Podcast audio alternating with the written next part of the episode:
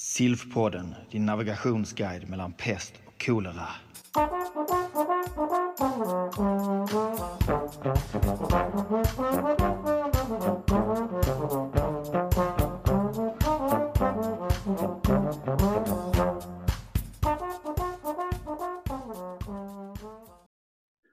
Hej och varmt välkomna till eh, RAMs första webbinarium och RAM det är alltså referensgruppen för antimikotika.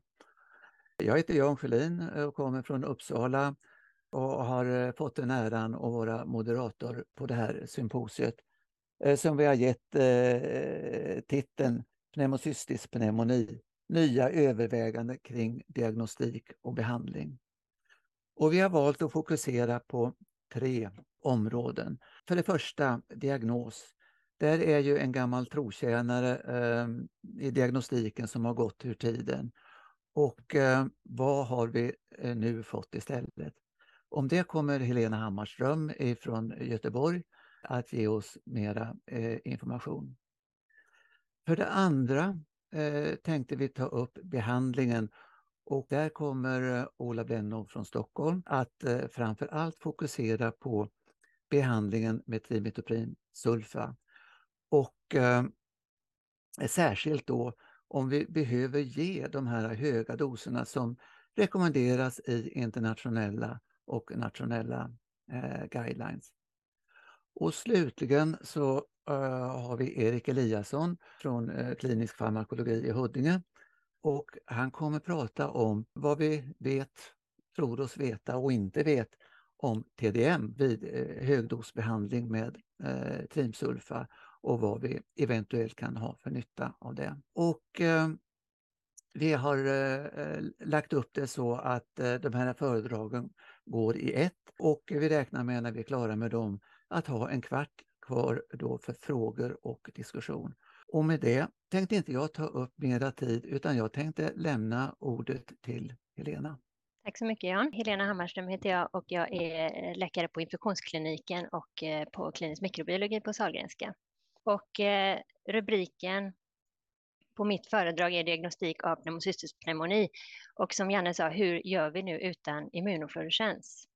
Och jag tänkte börja med att visa den här bilden eh, som ligger lite som grund för föredraget. Och det är pneumocystis jirovecii. Dess naturliga livsmiljö är ju lungalveoler hos människan och det har ju betydelse när vi pratar om diagnostiken. Eh, för det är ju framförallt längst ner i lungorna i alveolerna som vi har den högsta koncentrationen av mikroorganismer och för att få en känslig diagnostik så är det ju nedre luftvägsprover som vi behöver. Sen själva eh, mikroorganismen i sig är egentligen rätt lågvirulent eh, och är ju som vi vet en frekvent kolonisatör av de nedre luftvägarna. Kanske främst hos patienter med kronisk lungsjukdom och med viss grad av immundefekt men eh, förekommer även hos friska. Eh, så det är ju sen immunförsvaret som avgör risken för sjukdom. Och som vi vet, patienter med defekta CD4 T-celler har ju en hög risk att få eh, pneumocystisk pneumoni. Och sen är det ju den övriga immunresponsen som avgör själva inflammationsgraden och allvarlighetsgraden av infektionen. Ja, så positiv immunofluorescens, eh, det har ju och fortfarande betraktas ju som ett kriterium för bevisad pneumocystisk pneumoni. Och det kommer från HIV-eran och studier på patient, HIV-patienter med pneumocystisk pneumoni där man har sett en, stor, en hög korrelation mellan positiv immunfluorescens och förekomst av pneumoni. Men det håller sig fortsatt nu även i, med andra riskgrupper, även icke-HIV-patienter, att det är fortfarande ett kriterium för en bevisad infektion. Eh, och positiv immunfluorescens korrelerar ju väldigt väl, väl till eh, alltså en hög mikroorganismbörda i luftvägsprovet. Eh, så man kan ju se här att eh, de patienter som, när man jämför då resultat på immunofluorescens och DNA-koncentrationen i provet, så ser man ju höga nivåer av DNA i provet hos IF-positiva. Men sen ser vi här till vänster att det är ju ett antal PCR-positiva som är negativa i immunfluorescens. Och då vet vi också att patienter utan HIV med pneumocystisk pneumoni har ju generellt lägre mikroorganismbörda, alltså lägre fungal load vid pneumocystisk pneumoni. Så för de här patienterna så blir ju immunofluorescens för en, egentligen en för okänslig eh, diagnostik. Samtidigt har vi då den här välkända problematiken med positiv PCR och vad betyder det? Och är det en pneumoni eller är det ett eh, tecken på kolonisation.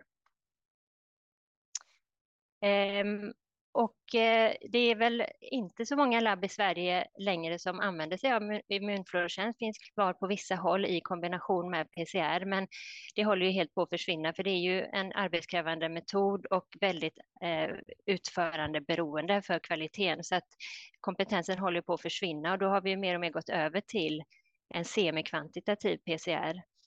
Eh, och här har man ju försökt att se om man kan hitta någon form av kartoffel och se vad motsvarar en positiv immunfluorescens. Men det är svårt, eller det går inte att, att egentligen att ha någon specifik kartoff. Men man kan titta lite grann här hur det ser ut eh, i den här studien. Eh, så har vi överst till eh, vänster, eller överst har vi patienter med pneumocystisk pneumoni och här har vi då CT-värdena i luftvägsproverna i balprover. Och då är patienter med hematologisk malignitet och organtransplanterade och sen har vi autoimmuna immunologic disorders längst till höger. Och det man ser att när man har en pneumocystisk pneumoni så ser man generellt väldigt spridda värden så att man kan ha både väldigt hög koncentration DNA i provet och faktiskt ganska låg. Eh, och det, då är det ju ofta att det är en ganska kraftig immunologisk respons som ger upphov till den här pneumocystisk pneumonin och kanske inte i sig de höga, den höga mikroorganismbördan. Och nedanför här ser vi patienter med positiv PCR men utan pneumoni som då är, bara har kolonisation. Och där däremot så ser man generellt eh, en eh, lägre DNA, alltså högre CT-värden och inte alls så spridda. Så att det kan vi ju använda oss av. Ehm, och det här är bara lite data, inte, inte särskilt mycket data, men det är lite från Salgrenska, det stämmer ganska väl överens med hur det såg ut i den här studien. Vi har patienter med pneumocystisk pneumoni, bal och sputum. Och även där ser man just de här ganska så spridda CT-värdena i nedre luftvägsprover vid pneumoni, medan vid kolonisation generellt höga CT-värden. Däremot så är det ju så att eh, det viktiga att ha med sig är ju att varje labb måste göra en egen utvärdering av det här. För ett CT-värde med en metod motsvarar inte alls ett, det är ju inte alls samma, betyder inte samma sak med en PCR med en annan metod. Eh, dels har man ju helt olika rutiner för provförberedelser. På vissa håll kanske man behöver späda prover, andra har som rutin att koncentrera prover. Det är olika typer av extraktion, det är olika PCR-reaktioner, olika PCR-targets. Eh, så det går ju inte att eh, säga någon specifik cut-off, utan där behöver vi från labbets sida eh, vara behjälpliga att ge lite information om vad CT-värdena betyder. Så hur ska vi då göra i praktiken? Om vi har, får då ett positiv, en positiv pneumocystisk PCR med ett lågt CT-värde hos en typisk riskpatient. Ja, men det, det, kan man, det motsvarar egentligen då en positiv immunfluorescens om man har ett väldigt lågt CT-värde. Och har man en riskpatient då får man ju betrakta det här som en pneumocystisk eh, pneumoni och mitt förslag är att då behandlar man de här patienterna. Um, och en riskpatient, ja det vet ni alla vilka det är säkert, men det är ju en typisk patient med en T-cellsdefekt av läkemedel eller sjukdom. Och när det gäller läkemedel så är det ju kortison som faller ut i alla studier när det gäller risk för att få pneumocystisk pneumoni. Och då är det ju över 20 milligram dagligen i minst tre veckor som man brukar prata om. Sen har vi flera andra läkemedel, till exempel calcineurinhämmarna som organtransplanterade får, men de riktigt högriskpatienterna får ju profylax och då ser vi inte pneumocystisk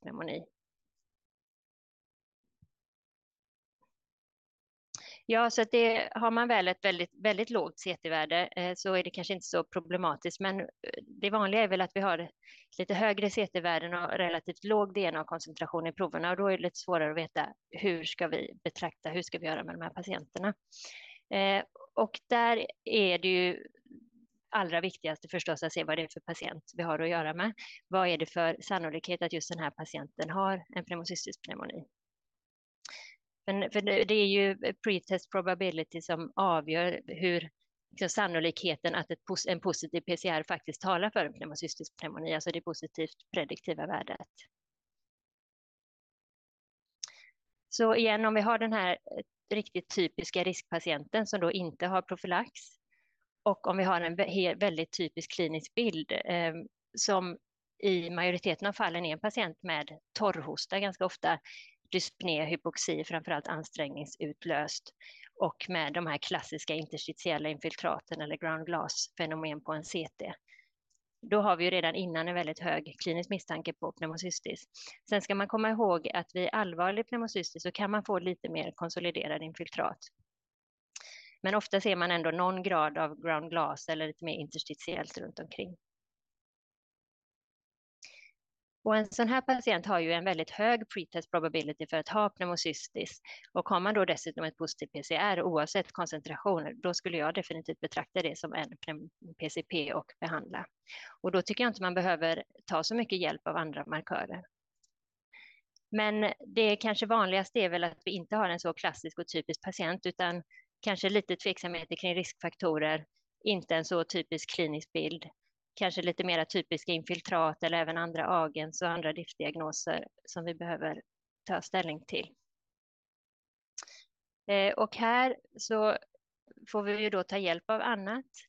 Och då har vi ju betaglukan som används på många håll och som är ett väldigt bra hjälpmedel, men också viktigt att veta hur man ska använda det, när man ska ta det och hur man ska tolka det, för det är ju inte helt oproblematiskt.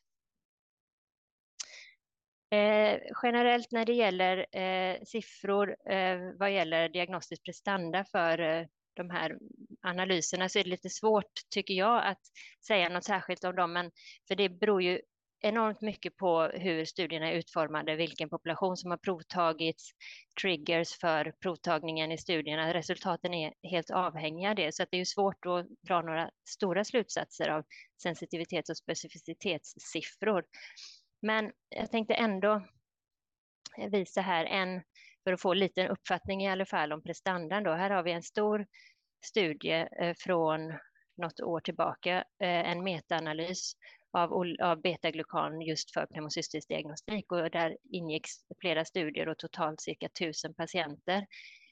Och bara här för att se lite översiktligt, här fick man en pooled sensitivity på 94 procent för HIV-patienter med PCP och för icke-HIV-patienter en pooled eh, sensitivity på 86. Så där ser man också en större spridning i resultatet, vilket ju är, alltid ser ut så när det handlar om de här patienterna som är, det är en väldigt heterogen grupp, så att man får ju väldigt spridda siffror. Eh, och här är också igen för att bara visa lite lokal data, inget stort urval på något sätt, men för att visa hur det kan se ut. Och då har vi till vänster HIV-patienter med pneumocystisk pneumoni, 25 stycken, där eh, alla förutom en hade betaglukan i anslutning till det positiva provet och eh, i anslutning till insatt behandling. Medan vi har hematologpatienter här med pneumocystisk pneumoni som alltså har klassats som en pneumoni efter journalgranskning och hade ett positivt PCR. Och där var bara 54 procent positiva i betaglukan. Så att det låter ju inte så eh, bra, men det man ska komma ihåg här är att betaglukan har en väldigt oförutsägbar kinetik, eh, så att man behöver alltid upprepa provtagningen och nästan alla skulle jag säga blir så småningom positiva. Eh, det skulle möjligen spekulativt kunna ha att göra med att man kanske sätter in behandling och får ett visst cellväggsönderfall och mer frisättning av betaglukan. Men oavsett orsak så är det viktigt att komma ihåg att det behöver upprepas. Och de här, i den här, på den här bilden så var det patienter som provtogs, några redan precis innan eh, mm, luftvägsprovet togs.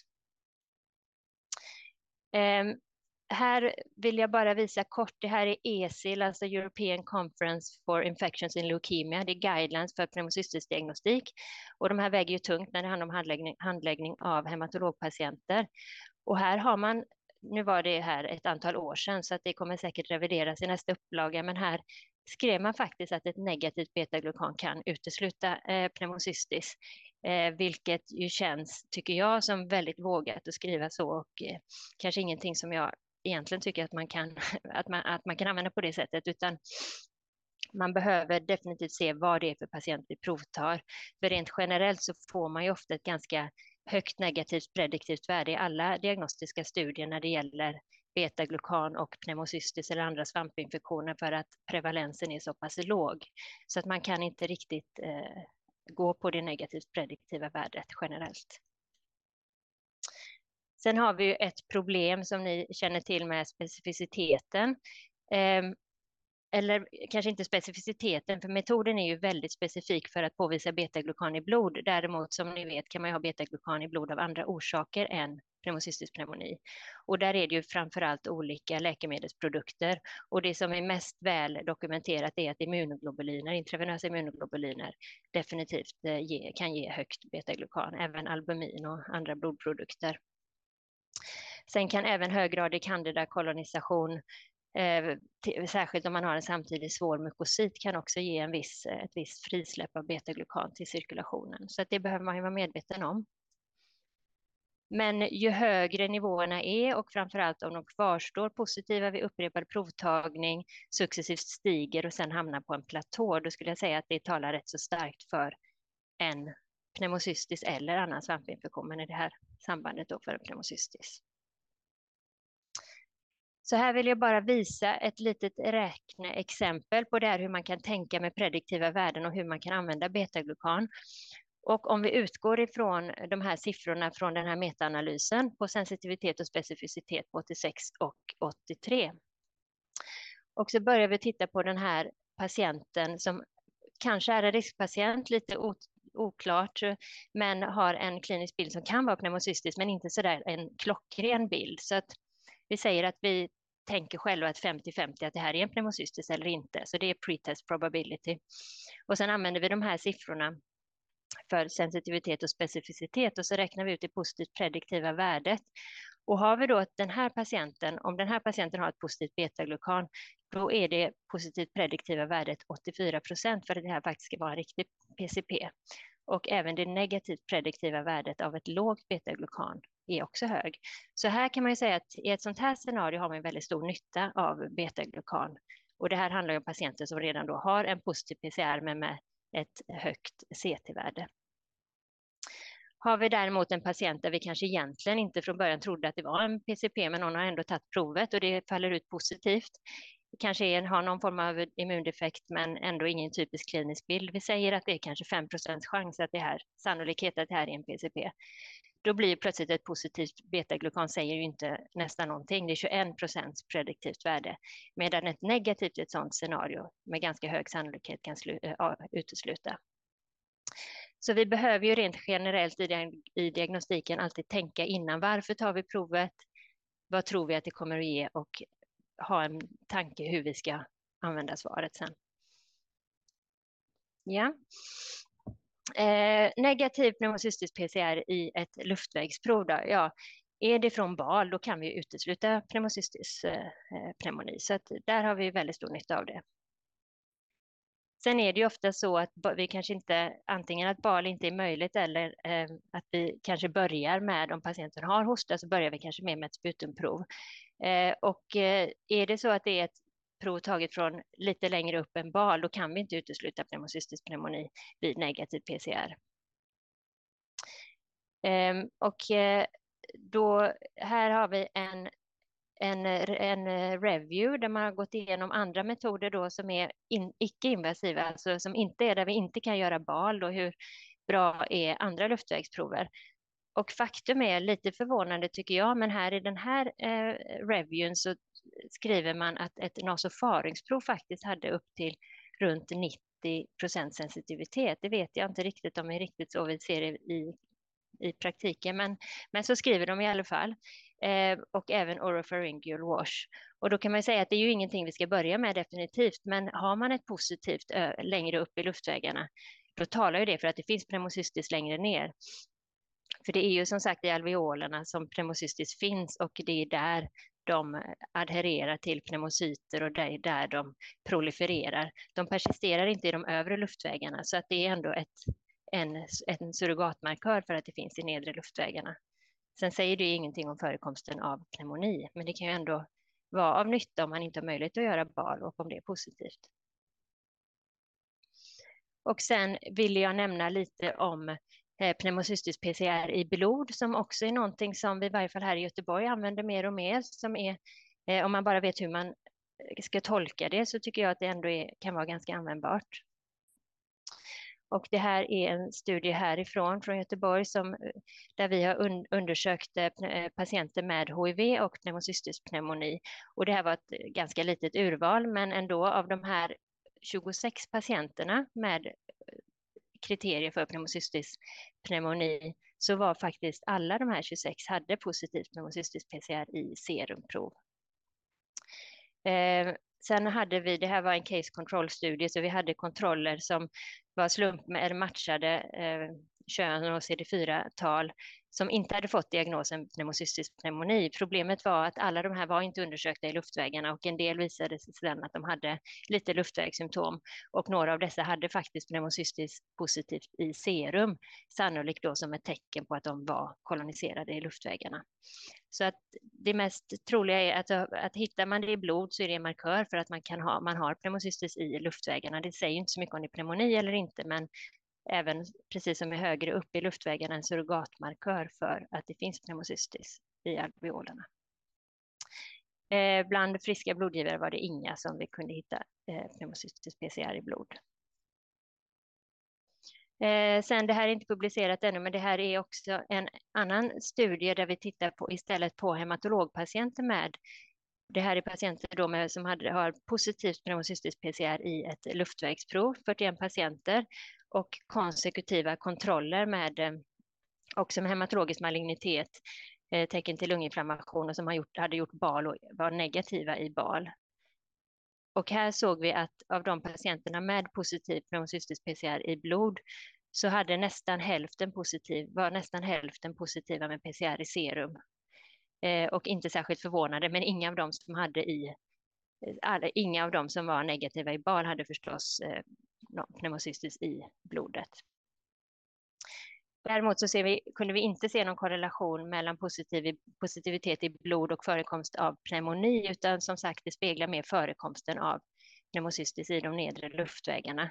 Och man kan också se att de som har positivt i blod generellt har högre, Eh, lägre CT-värden och högre koncentration, vilket inte heller är så konstigt. Eh, men på så sätt så är det ju användbart för att specificiteten är ju väldigt, väldigt hög.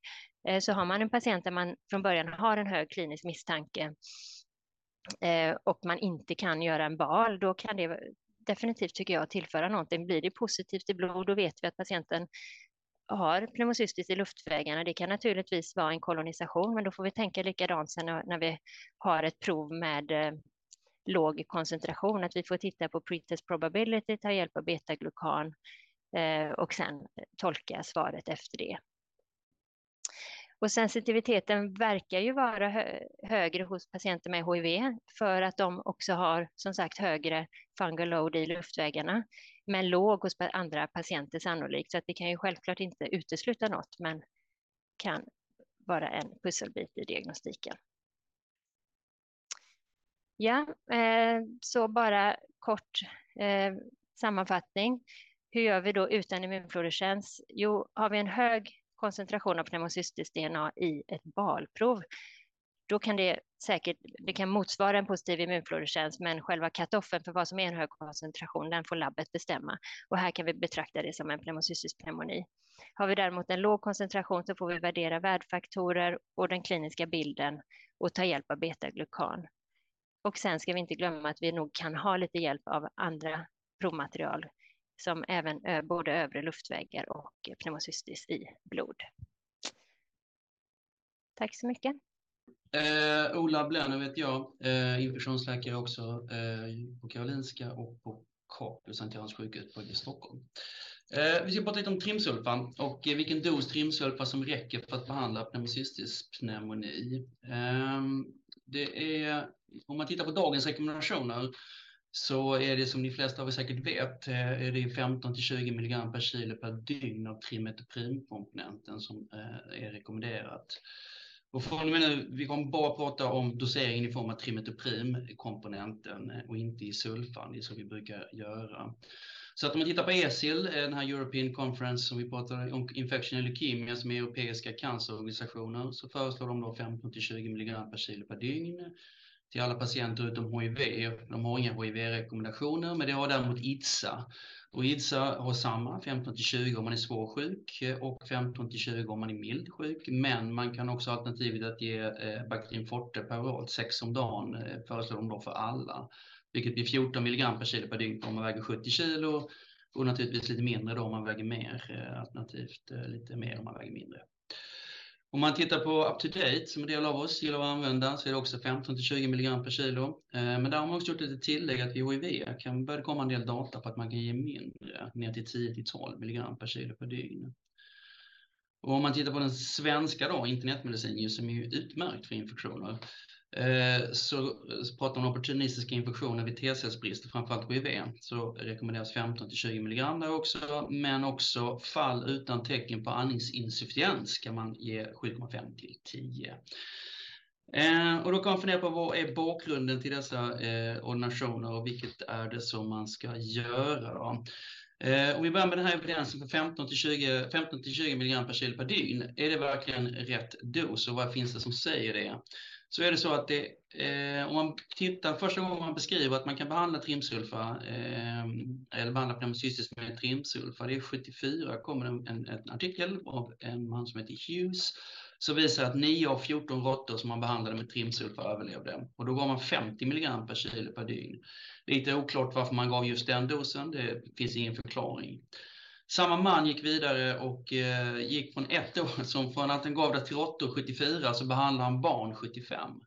Eh, som man gjorde på den tiden. Och då, eh, då hade, mm, inkluderade den här ljus 20 barn med pneumocystis och då gav han av någon anledning 14 barn 20 mg per kilo per dygn och 6 barn fick 57, mellan 5 och 7 mg per kilo per dygn. Det finns ingen förklaring riktigt i artikeln varför man valde dessa, dessa doser utan det var bara så här man gjorde.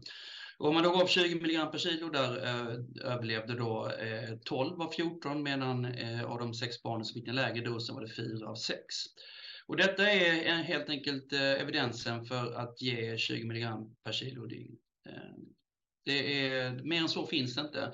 Det, finns, det, det enda jag har hittat annars är ett litet abstract från 91 Eh, som aldrig publicerades i någon artikel egentligen. Utan där, och där hade man, började man göra en randomiserad studie för, med två olika doseringar. Man gav 12 patienter 20 mg per kilo och 13 patienter 10 mg.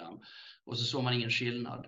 Men det här blev aldrig publicerat och jag har inte hittat några fler jämförande doser. Utan vad man gjorde var att man eh, testade den här barndosen som man tyckte 20 mg per kilo på vuxna och så rapporterade man att det gick bra för dem också. Det kom lite rapporter 1980 började de komma. Och sen gick man därifrån snabbt vidare till att eh, göra randomiserade studier av trimsulfa och andra då, eh, läkemedel för att behandla pneumocystis hos patienter med HIV. Och det är inga dosstudier utan det är då randomiserade jämförande studier. Och den, en av de första som kom 92, då jämförde man trimsulfa med eh, som var standard, eh, standard of choice på den tiden som var pentamidin. Eh, och då så använde man 20 mg per kilo per dygn i den studien. 96 kommer det en annan studie som jämför eh, trimsulfa med Dapson trimetoprim och, eller, och eh, klinamycin och primacin. Där valde man att dosera lite, lite olika viktspann så att man kunde hamna alltid mellan 12 och 20 milligram per kilo per dygn eh, beroende på var man hamnade i, i viktspannet. I en annan stor studie eh, publicerades i New England här eh, i eh, 93 och då är det trimsulfa mot Atovacon. Då bestämde man sig för att man hade en fixerad dos. Man gav eh, 960 milligram trimetoprim eh, eh, per, per dygn då till alla. Så det är 13,7 milligram per kilo per dygn när man är 70 kilo och det är ju den som ligger bakom den här IDSAs guideline att man kan ge det till mild, mild pneumocystis. Så att lite olika doseringar i massa olika studier men ingen som någonsin har jämfört. Så det, detta är liksom detta är den teoretiska eh, eh, eh bakgrunden till 15 till 20 mg per kilo per dag. Det finns helt enkelt ingen. Så att, att, och då kan man fråga sig, men okej, det här har vi gjort länge. Eh, det finns en anledning att fundera på detta ens. Ja, och anledningen är ju då att, att det finns rätt mycket biverkningar. Och de här, de här behandlingsstudierna har rapporterat upp till en tredjedel av patienterna har biverkningar på 15 till 20 mg per kilo och dygn. Så det är utslag och feber, men framförallt njurpåverkan och benmärgstoxicitet. Och det är ju så att som vi vet så gör ju inte alla så här, utan det, det finns ju många som ger lägre dos eh, och eh, så småningom har det kommit en hel rapporter om det, eh, om både HIV och icke-HIV-patienter, att det går bra att ge lägre dos i observationsstudier. Och eh, 2019 kom det då ut en, en eh, studie där man, som man kallar en systematisk review en meta-analysis of low dose versus high dose eller normaldos. Och den, eh, den meta-analys är ett starkt namn därför att det enda man hittade i litteraturen det var tre studier som hade både low dose och high dose patienter i samma observationsstudie som man tyckte man kunde matcha någorlunda. Och det är alltså bara 200 patienter totalt som man kan se här. Så, så det, är inte, det är ju inte, inte jättevanligt, va? det fanns inte jättemycket data. Och där tyckte man då att det var ingen större skillnad i, i eh, det var ingen skillnad i mortalitet, svårt att tro med så få event som det är. Eh, men det var då lite mindre biverkningar, där hamnade man liksom på rätt sida, att man, mindre biverkningar med lägre dos.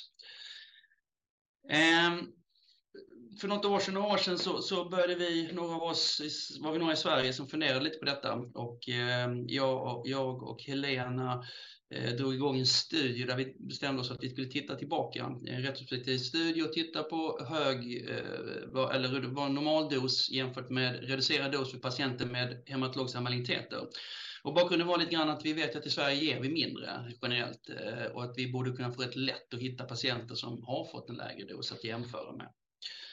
Och eh, då fick vi med oss lite kollegor här, eh, vårt litet nätverk för opportunistiska infektioner som vi har. Och då blev det fem av sju eh, universitetssjukhus med så att ungefär 70 procent av tertiärvårdsställen i Sverige. Kan väl täcka ungefär 70 procent av befolkningen i Sverige, den, den tertiära sjukhusen. Eh, och hur gjorde vi då? Ja, det här är en retrospektiv studie. Det är alltid problem med det att identifiera fall. Eh, vi ville bara ha, eh, faktiskt ha pneumocystisfall, så vi var väldigt noggranna. Vi tog de som var immuninfluenspositiva och sen tog vi de som eh, vi hade rätt så hög klinisk säkerhet att de hade en pneumocystis. De skulle ha man måste ha en hematologisk malitet, bilaterala lunginfiltrat, de flesta har de, CT-verifierade, man skulle ha PS-positiv PCR och man skulle in, ha uteslutit andra orsaker. Eh, och vi landade så småningom i att vi fick in 113 patienter, eh, 80 stycken som, som mellan 7,5 och 15 mg per kilo och 33 stycken patienter som hade fått den här normaldosen 15 till 20. Och eh, så här ser fördelningen ut doseringsmässigt. Alltså, då standardgruppen 16, eller knappt 17 medan reducerade gruppen hade en median då på 11,7 mg per kilo per dos. Då kommer den här korrigerade fingerfunktionen. Det är lite, jag drar inte igenom exakt hur, men det här är som korrigerade doseringar. Och hur skulle vi utvärdera detta då? Jo, eh, då bestämde vi oss för att eh, vi utvärderade förändringen i PO2 inom FiO2 mellan dag 1 och 8. Det vill säga helt enkelt eh, ett mått på hur mycket gasutbytet förbättras på sju dagars behandling. Och sju dagars behandling valde vi därför att det föreslås det i tidigare studier att det tar lite tid att svara i behandling på pneumocystis, så att det är lagom att efter, eh, man brukar bedöma om det är en failure efter dag 8. Ehm, och då gjorde vi så här att eh, vi tittade på PO2 i artärblod med 10 mm Hg. Hade vi ingen blodgas så estimerades det här PO2 från perifera saturationsmätning. Och sen då eh, har vi FiO2, det är fraktionen av inhalerad syrgas. Eh, där luft ju har 21% syrgas, då blir det 0,21 och andas man ren syrgas blir det 1. Och sen man, kan man då estimera detta eh, beroende på hur mycket syrgas man får. Så exempelvis 3 liter syrgas per minut på Grimma, det blir en FiO2 på 32 procent och då delar man då med 0,32. Då får man ett värde eh, och det värdet är ett mått kan man säga på hur mycket syrgas behöver man för att uppehålla en viss eh, artärkoncentration eh, av, viss tryck av syrgas i artärblodet och det blir ett mått på helt enkelt gasutbytet. Och då kallar man mild till måttlig infektion brukar definieras som att man har mer än 200 mm Hg i den här kvoten och det motsvarar 27 kilopascal. Och det är också det som kallas, eh, om man tar SOFA Respiratory Score så är det då eh, 1 och 2. Eh, och har en svår infektion då har man under 200 vilket motsvarar en SOFA Respiratory Score på 3 till 4. Och vad vi eh, satte som primary outcome, det var helt enkelt förändring i, eh, i eh, PO2 FiO2, det vill säga hur, mycket, hur förändrades syrgasutbytet mellan första dygnet och dag 8. Så sämsta värdet första dygnet och jämfört med sämsta värdet dag 8. Och då kan man se här att ja, för de som fick reducerad dos, då ökade den här kvoten, de fick 70 eh, gick de upp 70 mm Hg och så gick det upp 83,8 i standarddosen. Då är det ingen, ingen signifikant skillnad. Eh, och i de sekundära outcomes var mortalitet eh, och, och den är ju lika då. Och så adverse advance som man kan se här nere att den är då lite mer adverse advance med standard 33% på 25 men inte signifikant. Det är väldigt små tal. Och, det, och då kan man ju säga den som Ja, det, är självklart också att det inte är någon jättestor skillnad i mortalitet. Eh, det, här är en observationsstudie, en retrospektiv observationsstudie av att man väljer två eh, av doseringar. Varför väljer man att ge mer eh, högre dos? Ja, naturligtvis är patienten sjukare. Det finns ju det är inte en slump att man väljer sin dos. Det finns otroligt mycket bias i en sån här studie som vi alla vet. Så vi gjorde ett försök i alla fall att, att adressera lite av den här biasen genom att göra en, en multivariabel regressionsanalys för att se vilka faktorer som var signifikant associerade eh, med en förändring i PO2 och FiO2. Då kan man se att en reducerade dos, att reducera versus vanlig dos var inte signifikant associerad med, med, med, eh, med eh, PO2-förändringen. Det var, inte någon, eh, det var ingen skillnad mellan de två, utan de faktorerna som spelade roll, som föll ut, det var att högre ålder var associerat med sämre, mindre förbättrad PO2 och FiO2. Och en dålig performance score, det är mätt i ECOG heter den scoren. Det är helt enkelt en skala för hur sjuk man är. Har man tre eller fyra så är man sängbunden 50% eller mer.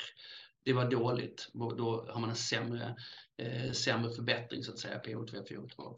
Och sen den sista var hur dålig var man första dygnet? PO2, eh, hur, har man en låg PO2 PO2 eh, vid eh, första dygnet, en dålig syrgasutbyte, så var det också eh, klart sämre eh, prognostiskt och hur, liksom, eh, hur man svarade sämre behandlingsmässigt också. Och faktum är att om man då delade upp det helt enkelt, hur det gick det för patienterna. Att det, och då var det så att om man har mild till måttlig infektion med PO2 FiO2 över 200 då eh, dog ingen av 44 patienter som fick den reducerade dosen trimsulfa. Och det dog en av 16 i normaldosen. Så ett enda dödsfall eh, bland 60 patienter som hade en PO2 FiO2-kvot över 200. Medan däremot om man har mer svår infektion, eh, då eh, var, dog 5 av 16 i reducerade eh, gruppen och 4 av 17 i normaldosen. Så rätt så små siffror, men där finns det en ordentlig mortalitet. Ehm, och det kan man också se om man tittar, det här är en annan bild som visar samma sak egentligen, att det är väldigt, mortaliteten i, i pneumocystis i hematologsammaliteter i den här studien väldigt kopplat till hur dåligt man är första dygnet. Så om man är över 200 PO2 FiO2 då kan man se här att det är över 60 patienter eh, hade, det, hade en eh, mer än 200 PO2 FiO2 och de här orangea dog, alltså väldigt få. Sen är man 150 till 200 så dör det lite fler och om man kommer under 150 PO2 FiO2 då dör hälften helt enkelt. Eh, Eh, och hur det motsvarar eh, att man behöver 56, mellan, ja, 56 liter syrgas per minut för att hålla en saturation, perifer saturation på 93 procent. Så går man över den, behöver man, är man, behöver man en 5-6 liter syrgas eller mer, då är det ett eh, bekymmer. Eh, medan mortaliteten är relativt låg eh, för övrigt. Så om man sammanfatta det här, vad man vet om trimsulfadosen för pneumocystis, kan man säga att det saknas då helt, helt data egentligen. Det, det saknas data som stöder den rekommenderade dosen på 15 till 20 mg per kilo per dag. Den är tagen ur luften helt enkelt. Små retrospektiva studier finns det, både HIV och icke-HIV-kohorter som stödjer en reducerad dos. Ehm, den här studien vi gjorde nu visar ju att i alla fall vid mild till måttlig infektion eh, hos våra patienter med hematologiska maligneter så är det ju, var det safe, eller ja, eh, det, var, eh, det gick bra att ge eh, lägre dos då. Vi hade ju noll, noll dödsfall, 44 patienter med lägre, med, som fick då ett snitt på 11,7 och ingen dog. Däremot med de som får svår infektion var det alldeles för få i den här studien för att eh, kunna säga någonting egentligen. Och det kanske är rimligt att vara försiktig då och fortsätta att ge 15 eller ja, mellan 15 och 20, vilket, vilket man vill. Jag kan säga att själv, eh, själv gör jag så här att jag ger, eh, jag ger 10 mg per kilo till, eh, till alla som inte är svårt sjuka. Ja, eller kanske lite lägre ibland. Så njur, jag korrigerar för njur, njurfunktionen, ger 10, för 10 mg per kilo till de som inte är svårt sjuka och 15 till de som är svårt sjuka. Tack! Jag heter Erik Eliasson och är medicinskt ansvarig för eh, klinisk farmakologis läkemedelsanalyser eh, och i, på Karolinska. Och eh, jag tänkte beskriva vad som finns känt kring koncentrationsbestämning av trimsulfa och hur det här förhåller sig kanske då till vad Ola just har berättat. Och då ska jag dela min vy här. Och i den här dragningen så har jag fått hjälp av eh, min kollega Gustav Beijer som är specialistläkare här i klinisk farmakologi och förstås Janne Sjödin då i Uppsala med eh, bra synpunkter på TDM av trimsulfa.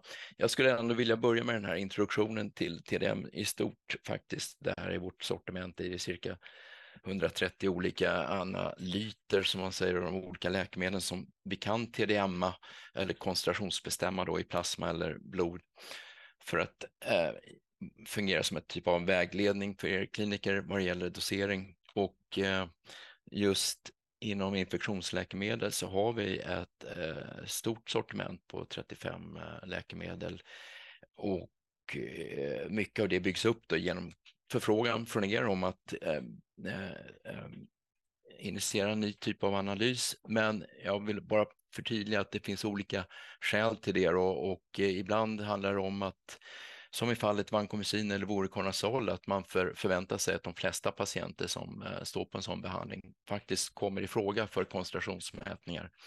Medan man för till exempel fluconazol, där sätter vi upp eh, analysen eh, för att kunna erbjuda den egentligen för en, eh, Eh, en specifik indikation och det är väl vid CRRT då på IVA när vi är osäkra på elimineringskapaciteten i den typen av eh, njurersättningsterapi.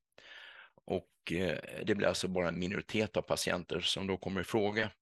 Och likadant i sådana fall så har vi kanske inte så mycket ibland kunskap om vilka målområden är det som gäller, utan då refererar vi snarare till vad är det som är känt kring exponeringsnivåer generellt. Och där är vi väl delvis framme vad det gäller trimsulfa, men det är uppenbart när man tittar på trimsulfa att, eh, att eh, liksom Ola berättade, att dokumentationen eh, bakom dosval och tillhörande koncentrationer är väldigt magert. Eh, jag tänkte bara nämna de här kriterierna då att eh, orsaken till att vi sätter upp sådana analyser är ju osäkerhet kliniskt, vad som är rätt dos. Så det baseras ju då på en variation mellan patienter i exponeringsnivå och att den här variationen har betydelse för behandlingsutfallet förväntas i varje fall ha betydelse. Eh, sen tänkte jag lyfta då Eh, förklaringen till att vi har alla dessa läkemedel tillgängliga för TDM. Eh, det är att vi satsar hårt på LCMS-MS som den kvantifieringsmetod eh, som är väldigt specifik. Man separerar molekyler på två olika sätt och mäter väldigt specifika fragment av olika läkemedel och kan kvantifiera det med en högkänslig teknik. Så det orsaken till att vi kan erbjuda så mycket är att vi har kemister som klarar av att sätta upp de här metoderna. Så fortsätt att komma med önskemål på sortimentet. Eh, det vill jag gärna uppmuntra till. En viktig fråga som då inte bara gäller trimsulfa, det är det här med hur vi ska kunna han, eh, hantera svaren och att ni eh, jobbar mot era respektive laboratorier på att ha effektiva transporter eh, eh, och till analyserande labb om ni inte kan sätta upp metoderna själva. Liksom att det finns elektroniska beställningar, eh, vilket underlättar för all typ av eh, säkerhet kring patientdetaljer och motsvarande säkerhet kring utsvarandet, att det finns bra elektroniska svarsrutiner och det är ju väl känt att det fungerar väldigt dåligt i Sverige eh, mellan regionerna. Eh, så jobba mot labben och, och be om, om hjälp där att eh, eh underlätta i de här stegen. Så det är inte bara själva kvantifieringen på laboratoriet utan även hur man tar hand om svaren som gäller. Vi ska prata mer om trimsulfa då och Therapeutic Drug Monitoring då, som är den engelska eh, förkortningen TDM. Eh, för begreppet att styra behandlingen mer eller mindre med hjälp av kännedom om vilken exponeringsnivå som patienterna har nått upp till på en viss dos. Och sammanfatta då kring trimsulfan vad vi vet, tror oss veta, men inte heller i alla eh, frågor vet särskilt mycket alls. Så vi kan börja med den basala farmakokinetikerna som jag ändå tycker är viktig att gå in på. Och det är för bägge eh, substanserna då så har vi en eh, väldigt hög peroral biotillgänglighet, eh, vilket gör att den valda dygnsdosen då är lätt att jämföra vare sig man har fått peroral eller intravenös infusion av trimsulfa. Proteinbindningen i plasma är också jämförbar mellan de här två komponenterna. Eh, och egentligen behöver jag inte prata mer om det förutom att vi har numera eh, möjlighet att bestämma den fria koncentrationen, icke plasmaproteinbunden för betalaktamer och eh, eh, det är i högsta grad relevant för de som har en hög proteinbindning och det här handlar väl egentligen om en intermediär proteinbindning för de här två komponenterna. Men det viktigaste var det här, det, för det här, det är om någon ger sig in i litteraturen så kan man bli lite förvirrad för man pratar om total koncentration av, av sulfa till exempel jämfört med fri sulfa. Det handlar aldrig än så länge om icke-proteinbundet sulfa utan det handlar om det lite mer förvirrade begreppet att fri sulfa, om det omnämns i litteraturen eller från något annat laboratorium så handlar det om modersubstansen sulfa och totalsulfan i så fall är sulfa i, eh, sammantaget med dess metaboliter, i, alltså man kvantifierar dem också, eller någon av dem.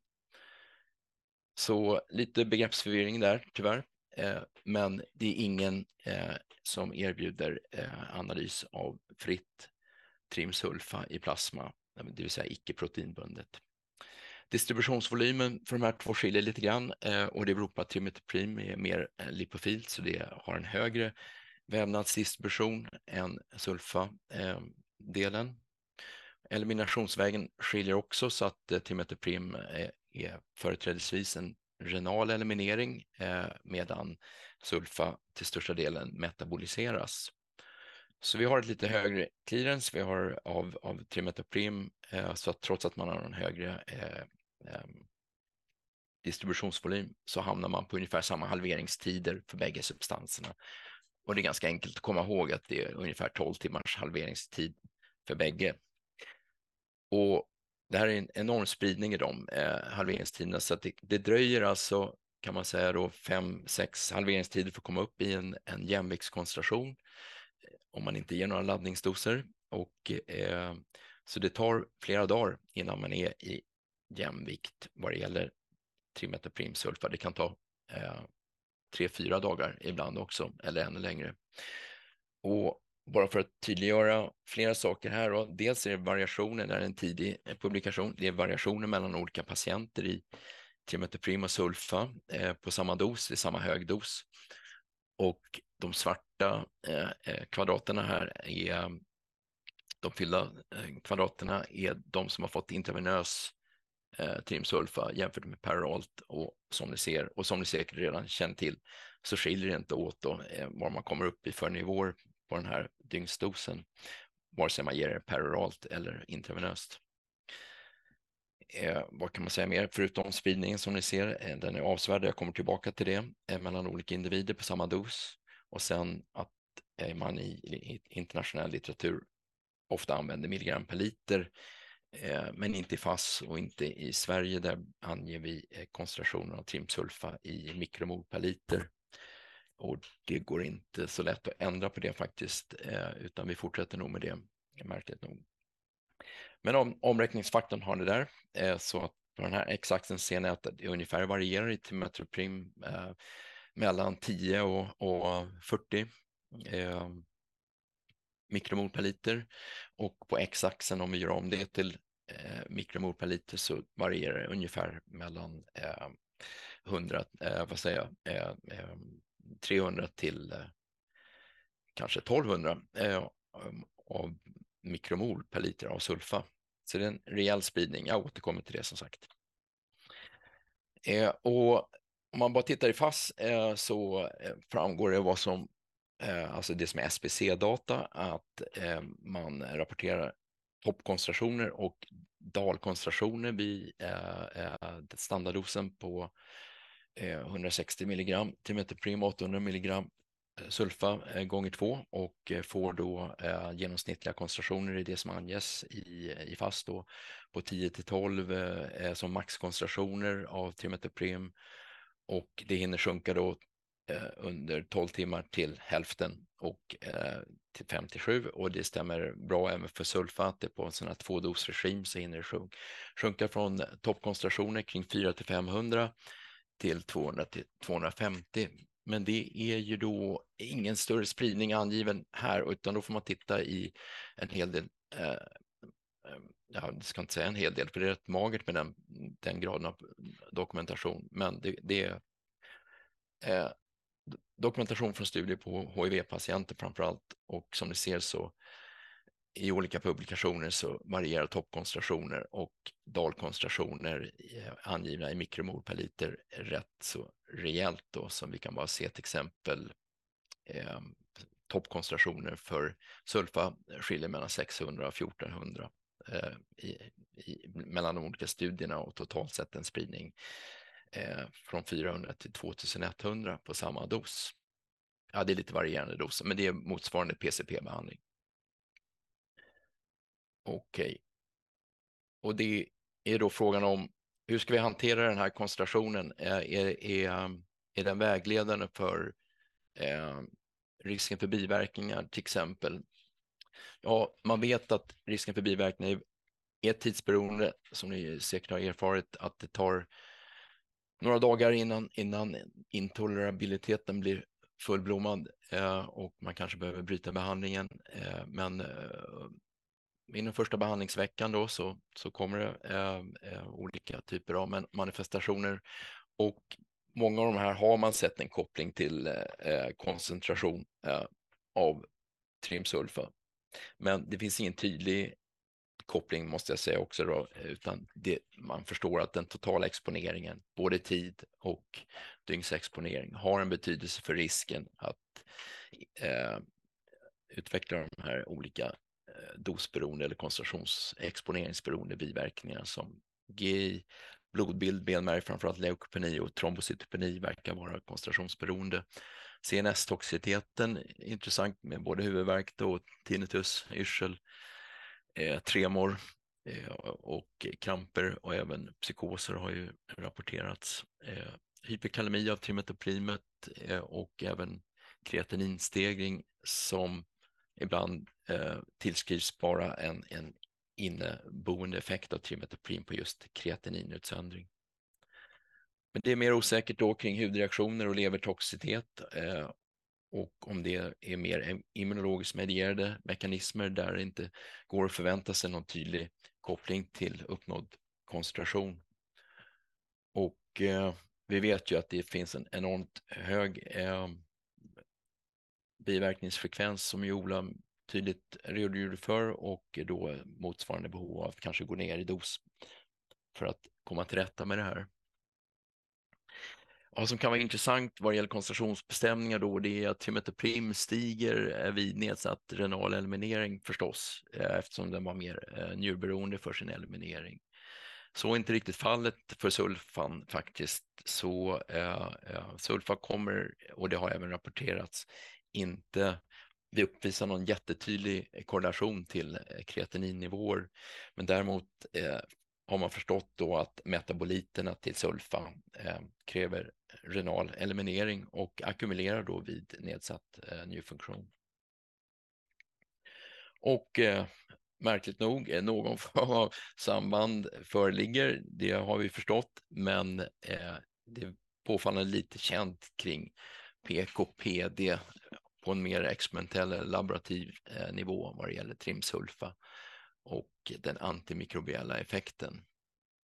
Så vi vet inte om den totala exponeringen AUC över ett dygn som tydligast korrelerar till antimikrobiell effekt eller om det är toppkoncentrationer eller man ska företrädesvis styra behandlingen efter dalvärden. Det mest sannolika är ju att det är en totalkoncentration, eh, både vad det gäller antimikrobiell effekt och eh, eh, risken för biverkningar. Det är, är grundtipset, men det är inte tydligt visat. Det här är en icke publicerad simulering som Kajsa Hamberg har gjort. Hon är eh, apotekare och eh, eh, expert på farmakokinetisk modellering. och Hon jobbar i Uppsala och den visar egentligen på hur det ter sig då vid olika grader av njurfunktionsnedsättning Eh, där eh, egentligen bara för att tydliggöra det jag sa att eh, sulfan verkar inte ackumulera ens med mer avancerad njursvikt medan trimetoprim går upp. Och då ska man komma ihåg då att i bakgrunden här finns det metaboliter till sulfa som ackumulerar vid njursvikt eh, som vi inte monitorerar. Och för att närmare på de metaboliterna så är det då eh, framförallt någonting som eh, går genom eh, en acetylering, en, en typ av eh, kemisk modifiering då till en inaktiv metabolit. Likadant om sulfan glukuronideras eh, med ett eh, salt eller oxidativt omsätts genom leverenzymer, syppar, så kommer de här tre olika metabolitnivåerna öka vid nedsatt njurfunktion. Troligtvis, eh, det är många som är inne på det, så bildas det reaktiva metaboliter här, som den oxidativa metabola vägen, som är av betydelse för toxiciteten. Eh, men eh, det mäts inte. Vi har tidigare mätt eh, acetylerad eh, metabolit. Man gör det fortfarande i Uppsala, men vi, vi vet att den inte har någon bättre antimikrobiell effekt och den har sannolikt ingen tydlig koppling. Eh, det finns ingen dokumentation för det, i varje fall att det skulle finnas en tydlig koppling mellan den acetylerade metaboliten och biverkningsrisken. Och trimetoprim, som jag sa, företrädesvis elimineras genom renal utsändning i urinen. Så vad vi inte vet är det här som jag sa, optimalt PKPD-index eh, för ingen av substanserna, eh, vilket ju gör det svårt för oss egentligen att, att förstå hur man bäst monitorerar behandling med koncentrationsmätningar. Och de C-maxmål, det vill säga de toppkoncentrationer som finns rekommenderade i litteraturen, eh, med eh, vissa målområden definierade, de, de är mycket svagt underbyggda. Det finns inga bra övertygande kliniska studier på att styra eh, eh den terapeutiska effekten efter C-max. Och sen är det här då, finns det vissa tröskelnivåer eh, vad det gäller de koncentrationsbiverkningarna som ska försöka undvikas? Ja, det finns eh, ännu för lite data för att säga det, att det skulle vara någon tydlig riskökning så fort man går över eh, eh 600-700 mikromol av sulfa eller så. Men man vet att det finns en exponeringsberoende risk och att eh, om man stratifierar materialen i grova steg så ser man att risken ökar över 600 och i FASS så finns det ju en rekommendation att eh, stoppa behandlingen hos njursviktiga som har ett, en, en koncentration på 600. Varifrån den uppgiften kommer är lite svårt att förstå faktiskt. Men koncentrationsberoende biverkningar finns och eh, vår tolkning är att eh, det ligger i, förstås i den övre delen av det koncentrationsintervall man når upp till på högdosbehandlingen. Så vi eh, tycker det är svårt att, motivera att man skulle eh, eh egentligen överskrida 600 mikromol per liter eh, som ett dalvärde eh, av sulfa, eh, vilket är vår vanligaste beställning och det vi primärt rekommenderar. Och det finns motsvarande värden då för, för trimetoprim på 25-30 mikromol per liter. Men eh, det är många som ligger över det och där man, och speciellt i relation till Olas studier där man alltså kommer långt effektmässigt mot infektionerna med en lägre exponering som man kan förvänta sig borde vara då betydligt lägre med den här dosen på 15 milligram eller 10 milligram per kilo och dygn av Timetoprim. Vi sammanfattar att platsen för TDM av trimetoprim och sulfa är att det här är en orienterande analys, analys för att förstå individuell exponeringsnivå. Eh, och eftersom vi vet att det är en extremt varierande exponering mellan olika patienter och har man kännedom om den så kan man göra mer vettiga dosjusteringar, eh, i varje fall i grova mått sett så vet man eh, eh, vilket, vilken del av exponeringsintervallet man är. Och eh, än så länge så är det ju nästan uteslutande som vi ser ett behov av det här vid högdosbehandling eller hos patienter som riskerar att ackumulera som instabil njurfunktion eller eh, känd leversvikt. Sen kan det också vara så att vi har eh, mer svårbedömda patienter avseende dos beroende på fetma, eh, extrem fetma eller IVA-vård och CRRT. Och naturligtvis kan det vara av viss eh, differentialdiagnostisk betydelse om man, man har en mer svårtolkad biverkningsbild. Och vad det gäller återigen det här med målområdet så eh, finns det alltså inga tydliga gränsvärden för det. Vi rekommenderar under 600, även fall det är en del som därför kommer att bli eh, föremål för eventuell dossänkning för att man ligger uppåt 800-900 mikromol per liter. Och med, med Olas modifierade dosregim eller den lägre dosen så ser det ut som att man behöver inte eh, vara eh, nämnvärt bekymrad då för den terapeutiska effekten om man går ner i exponeringsnivåer ner mot 350. Så någonstans där mellan 350 och 600 är väl kanske då ett målområde för den högdosbehandlingen. Okej, okay, tack. Så, tack eh, samtliga. Eh, det har kommit ett antal frågor här och jag tänker att vi, vi tar dem här. Finns det någon generell cut-off för kvantitativ PCR för korrelation till positiv eh, IF? Är eh, första eh, frågan. Eh, lägga till lite granna eh, till, till, den, liksom då i Helenas svar. Eh, du, du, tog ju upp det här med, med att varje labb måste utvärdera eh, sin metod för att hitta en cut-off. Finns det ingen möjlighet eh, och inget eh, europeiskt eller annat initiativ till att man standardiserar hanteringen av prover så att vi får bättre gemensam kunskap? Så det är två frågor i en där. Eh, jo, nej, men de hänger ihop. Det, det, är ju väldigt problematiskt det här med, med dels med eh, PCR från luftvägsprover generellt och kvantifiering där.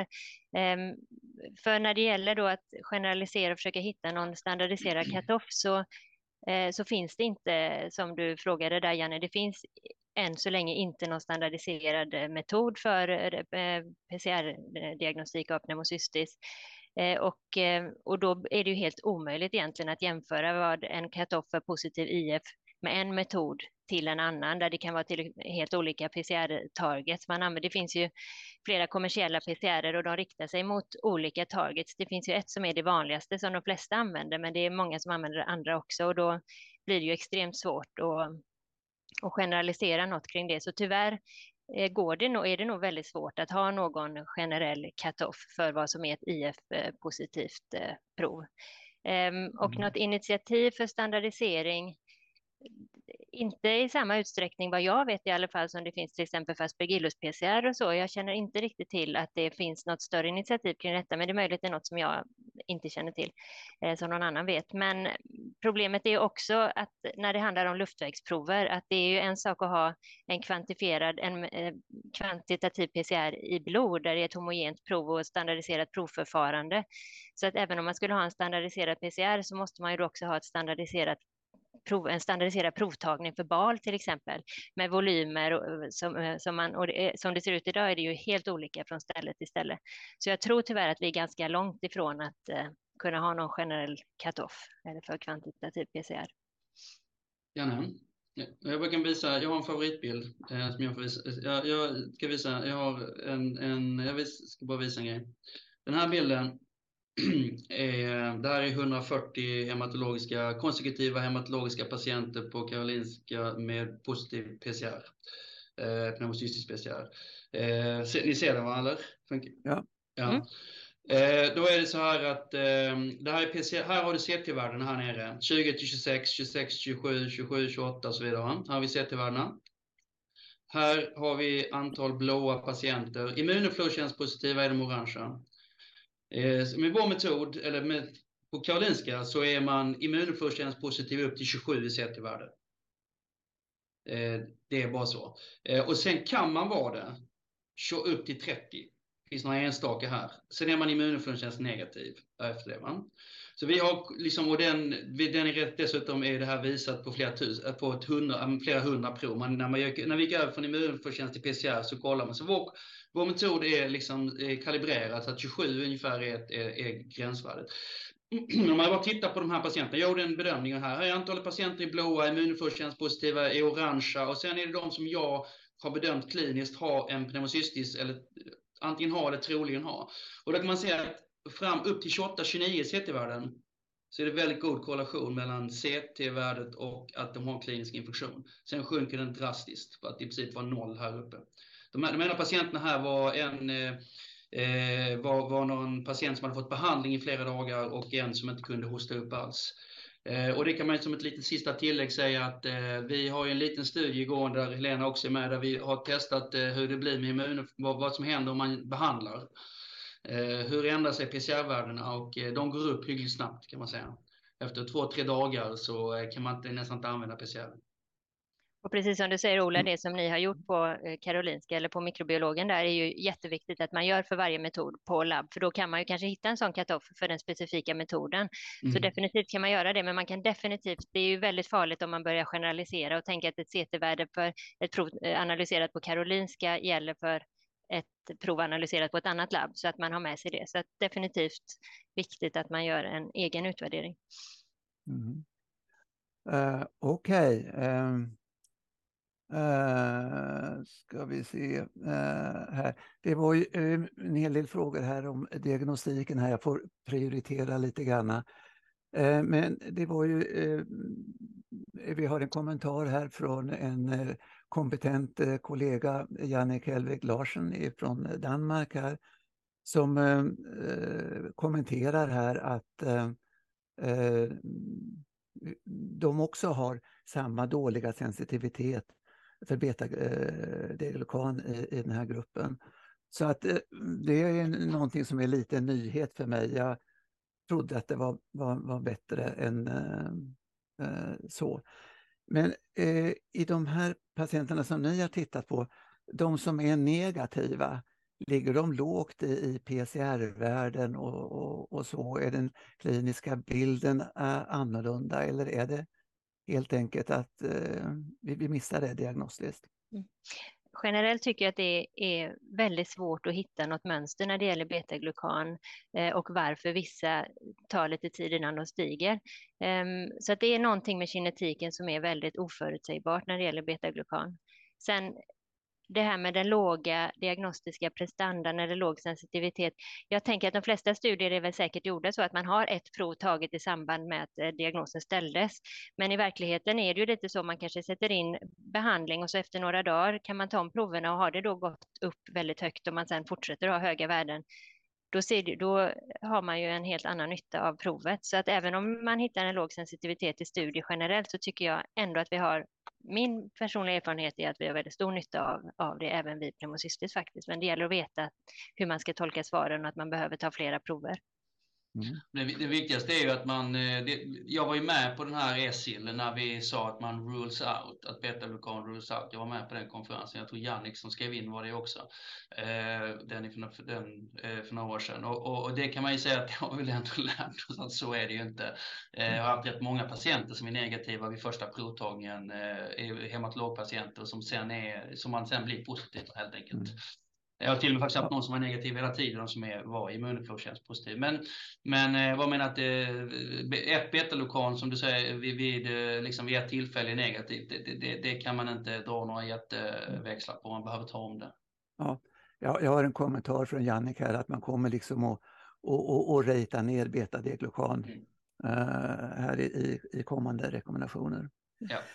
Uh, när det gäller TDM tänkte jag Eh, eh, är en eh, fråga. Erik, du listade några situationer där, där du tyckte det var värdefullt vid, vid svåra infektioner och vid bristande eliminationsförmåga och vid, vid dialys och, och hög vikt. Vad, vad, hur ser du på det här att man nu då går ner i dos här beaktat Eh, Eh, den stora spridningen som du visade som ju är liksom upp till tio gånger. Vanligast i studierna är ju någonstans fem, sex, sju mellan lägsta och, och högsta. Har du någon kommentar till det? Ja, jag, man måste ju bära det med sig om man äh, att man kommer vid varje typ av förändrad rekommendation eh, eh röra hela fönstret av eh, vad gäller olika exponeringsnivåer så att fler kommer kanske ligga då vid en dossänkning på en, på en mer tolerabel eh, nivå medan eh, eh, man samtidigt då för de som redan låg kanske rätt så adekvat eller skulle ligga lågt på en, eh, på en, på en mer standarddos. Vid en dossänkning kommer ju naturligtvis vara i risk för att komma för lågt någonstans på vägen. Mm. Det, det, är det som behöver studeras tycker jag, den här koncentrationsutfallsvariabeln är, är dåligt karaktäriserad. Men eh, så länge man pratar om majoriteten av patienter så, så, så tror jag att, eh, som du och jag resonerat där kring, ner till 350 känns som en helt trygg nivå. Mm. Eh, men eh, vad det gäller de här eh, svårbehandlade eh, eh, patogenerna mm. och kanske ännu lägre för, för eh, stenotrofomon. Alltså. Mm. Ja, och det jag skulle vilja lägga till är ju om man har en patient som man känner och börjar fundera över om det är sviktande svar, mm. så, så känns det väldigt bra. För jag menar om man ligger då högt och bra i koncentration kanske det är sannolikare att det är något annat agens som eh, ställer till det och ligger det väldigt lågt så finns det ju då eh, anledning att, att höja. Ja, men det, är ju, det håller jag med om. Det är ja. helt rätt sätt att använda sig av den här mm. tilläggskunskapen om exponeringsnivå. Man ska, mm, precis. En annan fråga här är liksom med, med förhållandet mellan eh, trimetoprim och, och, och, sulfa. Om man nu eh, bestämmer eh, bägge två. Och också det är kopplat till om man har nedsatt eh, njurfunktion. Då stiger ju mm, stort sett bara trimetoprimet och inte sulfa. Just det. Hur, hur ska man... Har ni några synpunkter på hur man ska hantera det? Ja, men jag tror att, eh, att det är i synnerhet trimetoprim som är kanske en värdefull tillägg. Då. Vi skulle nog rekommendera sulfa generellt sett som nummer ett. Och sen om man har nedsatt eliminering, eh, Eh, eh, renal, eh, om man har en njurfunktionsnedsättning, då kommer vi inte lätt kunna fånga den ackumuleringen av sulfametaboliter. Men om man samtidigt hos de patienterna bestämmer trimetoprim så kommer man ju se att de här, ligger, eh, de här patienterna kommer att ge sig till känna i form av trimetoprimkoncentrationer som stiger. Man får en signal på att här är en nedsatt, ackumuler, nedsatt eliminering och sannolikt en ackumulering då av de toxiska metaboliterna till sulfox. Mm. Så att eh, proportionerna kommer nog att förändras så att man har helt, eh, mm. Eh, man har en, en, eh, en annan men Erik, finns det en teoretisk risk att man kommer hamna för lågt? Alltså om man då skulle dra ner det, kommer man hamna för lågt i sulfa eller kommer sulfa-metaboliterna, har de också en så pass mycket antimikrobiell effekt att, att det inte är ett bekymmer? Eller? Sulfametaboliterna enligt litteraturen har inte någon, någon antimikrobiell effekt. Då. Eh, men... Så, så teoretiskt sett kan man tänka sig att man drar ner dosen då på grund av njursvikt, då kan man hamna bra i trimetoprimdos eh, eller trimetoprimkonsten men rätt lågt i sulfan.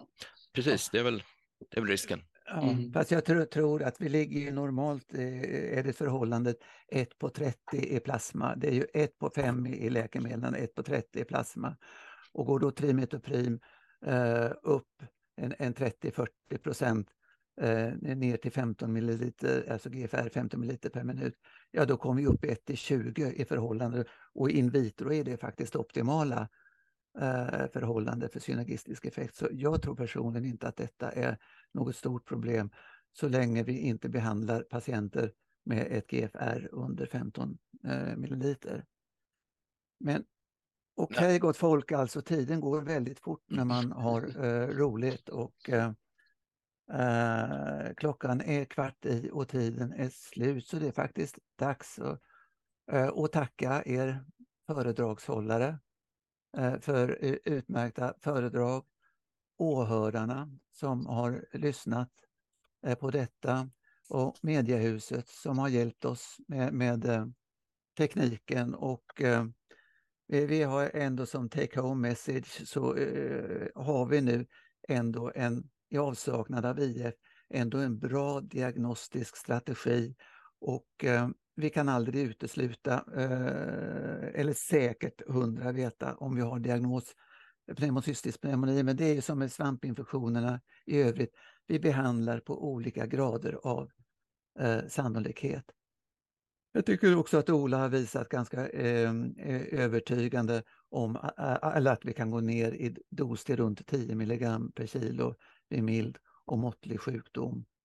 Och slutligen att eh, TDM är någonting som faktiskt föreslogs redan från början och av outgrundliga anledningar har det liksom eh, inte blivit klinisk praxis, kanske framförallt beroende på dåliga studier. Eh, och, och, vi har inget bra, men det är ändå ett hjälp att komma närmare sanningen i knepiga fall. Så med det, tack allihop. Tack. Tack. Tack.